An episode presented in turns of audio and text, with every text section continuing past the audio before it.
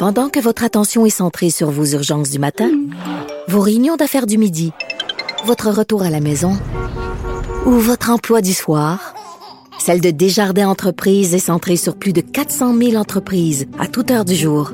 Grâce à notre connaissance des secteurs d'activité et à notre accompagnement spécialisé, nous aidons les entrepreneurs à relever chaque défi pour qu'ils puissent rester centrés sur ce qui compte, le développement de leur entreprise.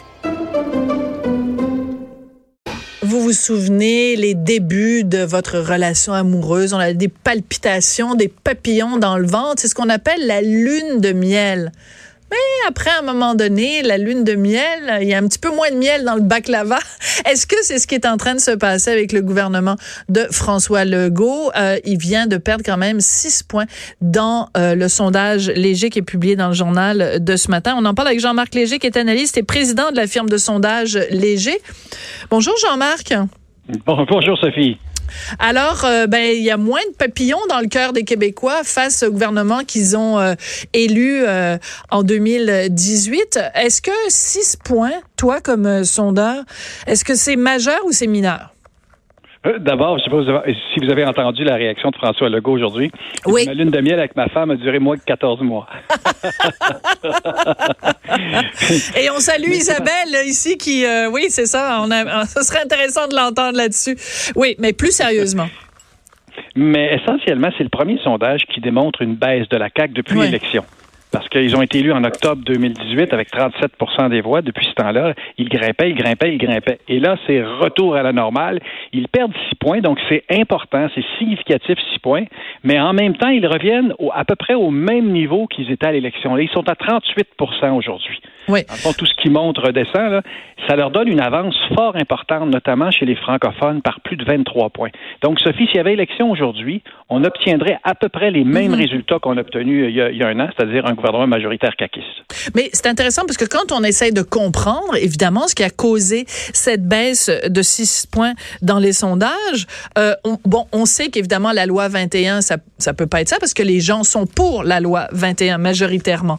Alors, euh, j'étais surprise de lire dans les résultats que tu analysais ce matin que c'est vraiment l'implantation des classes de maternelle 4 ans. Donc, c'est pas le cafouillage, par exemple, de Jolin Barrette avec l'immigration. C'est pas le cafouillage avec le le Bonjour High. C'est vraiment les maternelles 4 ans qui sont pointés du doigt? Ben, il y a plusieurs éléments. Celui qui est le plus négatif, où les gens sont plus insatisfaits du gouvernement, c'est justement les maternelles 4 ans. Vous savez, c'est quand on essaie de trouver une solution à un problème qui n'existe pas. Euh, on arrive, c'est un dossier que les gens se disent, ça vient d'où? C'est une promesse électorale. C'est, c'est, euh, c'est bien pour un premier ministre de vouloir réaliser sa promesse électorale. Le problème, c'est que pour les gens, c'est pas nécessairement nécessaire. Mais c'est pas le seul, le seul enjeu. La mm. question environnementale, par exemple, le bilan est négatif. Euh, la gestion de l'immigration. Là, on parle pas de la loi 21 que les gens sont plutôt favorables et chez les francophones très favorables, mais c'est tout la, le cafouillage autour du programme d'expérience Québec d'il y a quelques semaines avec mm-hmm. le ministre ministre Barrette où les gens sont plus sceptiques sur la manière que ça a été géré. D'ailleurs, ils ont, ils ont reculé là-dessus. Là. Ben oui. les quatre dossiers, dans le fond, qui sont plus négatifs. À l'inverse, tout ce qui touche le développement économique, la gestion des finances publiques et tout le dossier de la langue et de la loi 21, ce sont quatre facteurs forts. Le nationalisme économique et le nationalisme culturel, c'est deux éléments qui amènent la, la CAQ à, performer quand même encore aujourd'hui. D'accord. Alors, euh, tu mentionnes euh, bien sûr euh, la, question de, de, la gestion du dossier de l'immigration et en particulier du projet Expérience Québec. Ça va être intéressant de refaire un sondage plus tard pour voir si le fait que justement on sait maintenant qu'il y a eu euh, une enquête de l'UPAC parce qu'il y a en effet des problèmes avec le, euh, le programme Expérience Québec. Il y a plein de gens qui sont qui ont prétendu parler français alors qu'en fait ils étaient incapables de le parler. Donc est-ce qu'il y a eu de la fraude? Est-ce qu'il y a eu tout ça? Donc ça va être intéressant de voir que peut-être euh, Jolin Barrette avait raison de vouloir faire une réforme de ce programme-là. Dans le prochain sondage, peut-être ça va paraître. Ben, toutes les questions d'immigration demeurent des questions sensibles. Euh, on, Nous sommes 6,5 millions de francophones au Québec, entourés de 350 millions d'anglophones en Amérique du Nord. Fait que les questions relatives à la culture, forcément, on mhm. présente 2 de, de la population nord-américaine. Forcément, ça nous touche. Et les, dans le question derrière la question d'immigration, oui, il y a le programme d'expérience client, il y a aussi le test des valeurs à l'entrée, il y a les seuils d'immigration, il y a plusieurs questions autour de ça. Et le gouvernement a fait un premier geste avec la loi 21, mais c'est un dossier qui, qui touche les gens. C'est pas un dossier qui est loin de la population. Mhm. Comme quand je parle de développement économique, c'est bien là, mais c'est qui? Si mon beau-frère a un job, l'économie va bien. S'il n'y a pas de job, l'économie va mal. C'est comme il y a des dossiers qui sont plus larges, mais il y a des dossiers qui, qui touchent celui de l'immigration. Euh, ça touche particulièrement les Québécois. Oui, il y a des dossiers plus abstraits, puis il y a des, des dossiers plus euh, quotidiens, mettons. Alors euh, évidemment, les libéraux profitent un peu de cette redescente de la CAC. il y a quelque chose de drôlement intéressant qui est en train de se passer avec euh, Québec solidaire. Ils ont chuté de 5 points. Et euh, Manon Massé a réagi aujourd'hui en disant euh, Mais non, Catherine Dorion n'est pas le monstre que vous dépeignez dans les médias. Est-ce que c'est uniquement les tergiversations vestimentaires de Catherine Dorion qui, qui causent cette baisse de 5 points de QS? Ben, c'est sûr que ça a un impact parce que QS essaie de se présenter comme une alternative sérieuse, studieuse, comme on l'a vu à leur congrès il y a deux semaines, qui, ont des propositions qui sont qui sont raisonnables. Et là, on arrive avec un porte-parole qui a jeté un peu de flou, un peu de brouillard sur l'image de la CAC en, prenant des positions sur des choses qui sont moins importantes, en, tout cas de sa tenue vestimentaire. Mais on en a parlé de, pendant quelques semaines. Oui, mais c'est pas juste ça. Il y a aussi la défaite de la gauche du NPD aux élections fédérales parce que le QS était très lié à, au NPD. Puis euh, ils ont ils ont quand même eu beaucoup de difficultés au Québec. Il ne reste qu'un seul député NPD au Québec. il y a un ensemble d'événements qui sont derrière, derrière ça, mais pour eux, c'est une leçon. Là. Perdre 5, points dans, dans, en quelques mois, c'est énorme pour un parti politique quand on se retrouve à, 10 euh, et, donc, euh, ils ont eu leur congrès, ils ont eu du, temps pour se faire valoir, puis là, ils vont il va falloir qu'ils reconnectent avec les gens. Les positions plus radicales sont souvent rejetées au Québec. Les Québécois, fondamentalement, sont de centre. Oui. donc, c'est difficile pour un parti comme ça, qui est, qui est plus idéologique, c'est un parti qui a des positions très tranchées, euh, de convaincre l'électorat, particulièrement à l'extérieur de Montréal. Mais c'est intéressant ce que tu dis, c'est que en fait, le fait que la gauche euh, se soit un petit peu fait mettre KO aux élections fédérales, ça a une, un, effet de ricochet sur la gauche au niveau provincial. Ben, il, y a, une relation entre les deux. Quand l'NPD performait, le Québec solidaire disait que c'était grâce à eux. Hein. Il y a une relation mm. quand l'NPD ne performe pas. C'est une clientèle qui est très semblable. Et là, aux dernières élections, le problème, c'est qu'ils sont fait dépasser par le nationalisme du Bloc québécois qui ben ressemble davantage à la CAQ. Là, aux nationalistes sont collés sur la CAQ et le Québec solidaire, l'NPD n'a pas pu trouver sa place à l'intérieur de ça.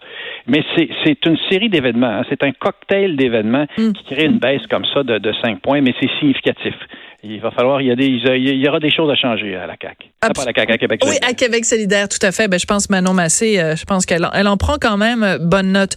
Écoute, je veux absolument qu'on parle aussi, euh, parce qu'on sait que et au Parti québécois et chez les libéraux, on cherche un nouveau chef.